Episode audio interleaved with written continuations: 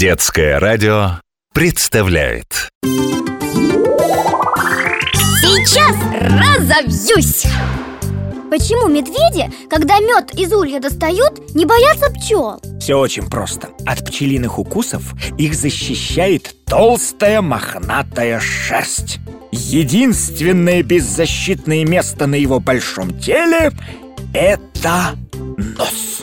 А как он нос свой защищает? Ну, почти никак, лапами отмахивается. А уж если пчелки его ужалят, знаешь, так крепко ужалят, то бежит медведь к ближайшему водоему и погружается туда весь. Погружается весь и ревет. Ревет прям на весь лес. Потому что больно очень.